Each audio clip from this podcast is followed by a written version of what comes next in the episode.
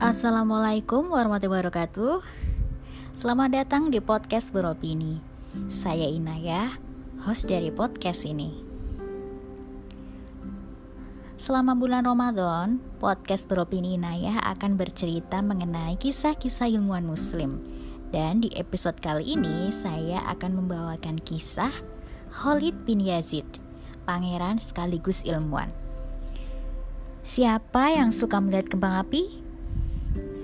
Tahukah kawan, bahan dasar membuat kembang api ditemukan oleh seorang ilmuwan muslim.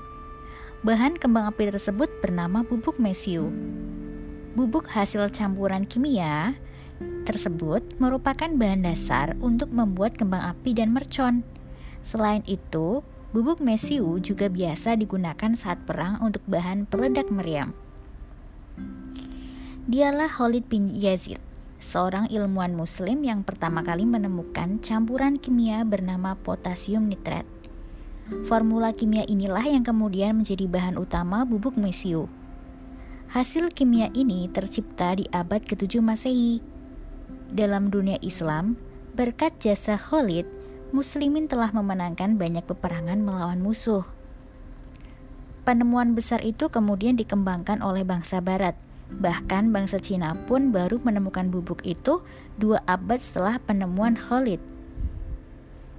Yang menarik, Khalid sebetulnya bukanlah seorang pakar kimia, melainkan seorang pangeran muda dari kekhalifahan dinasti Umayyah. Dinasti ini merupakan penerus kepemimpinan Islam setelah era empat sahabat Rasulullah, Khulafaur Rasyidin. Khalid adalah cucu dari pendiri dinasti agung ini yang juga merupakan sahabat Rasulullah Muawiyah bin Abu Sufyan.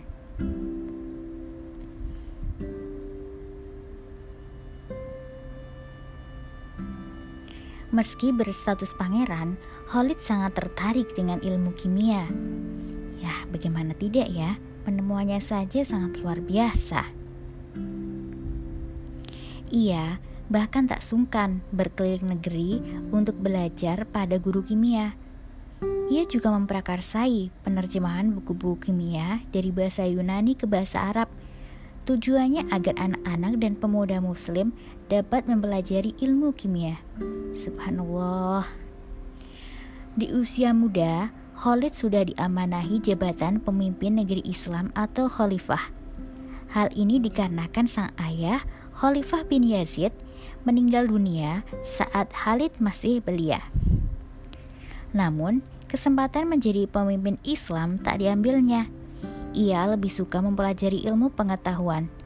Alhasil, ia enggan menjadi raja dinasti dan memilih menjadi gubernur di sebuah kawasan kecil bernama Humus.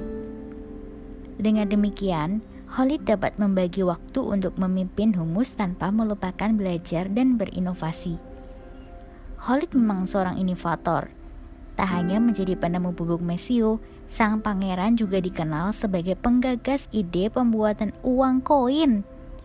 Maka kemudian ia dikenal sebagai pembuat koin untuk pertama kalinya di dunia Islam, yakni pada tahun 76 Hijriah atau 695 Masehi.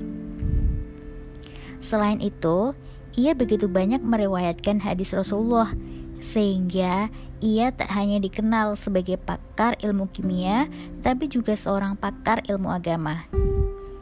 Begitulah kisah kehidupan Khalid kawan. Ia meninggal di usia yang cukup muda. Namun dengan singkatnya usia, Khalid ternyata mampu melahirkan banyak karya. Ia pun disebut-sebut sebagai ilmuwan muslim pertama yang membuka pintu bagi datangnya ilmu pengetahuan ke dunia Islam. Setelah era Khalid, lahir ilmuwan-ilmuwan muslim yang jumlahnya bak bintang di langit. Sama dengan perjalanan Khalid, mereka para ilmuwan muslim pun memiliki karya yang mampu mengubah dunia. Bagaimana kisah Khalid bin Yazid pada malam hari ini? Semoga menginspirasi ya kawan. Sampai jumpa di kisah-kisah ilmuwan muslim selanjutnya. Wassalamualaikum warahmatullahi wabarakatuh.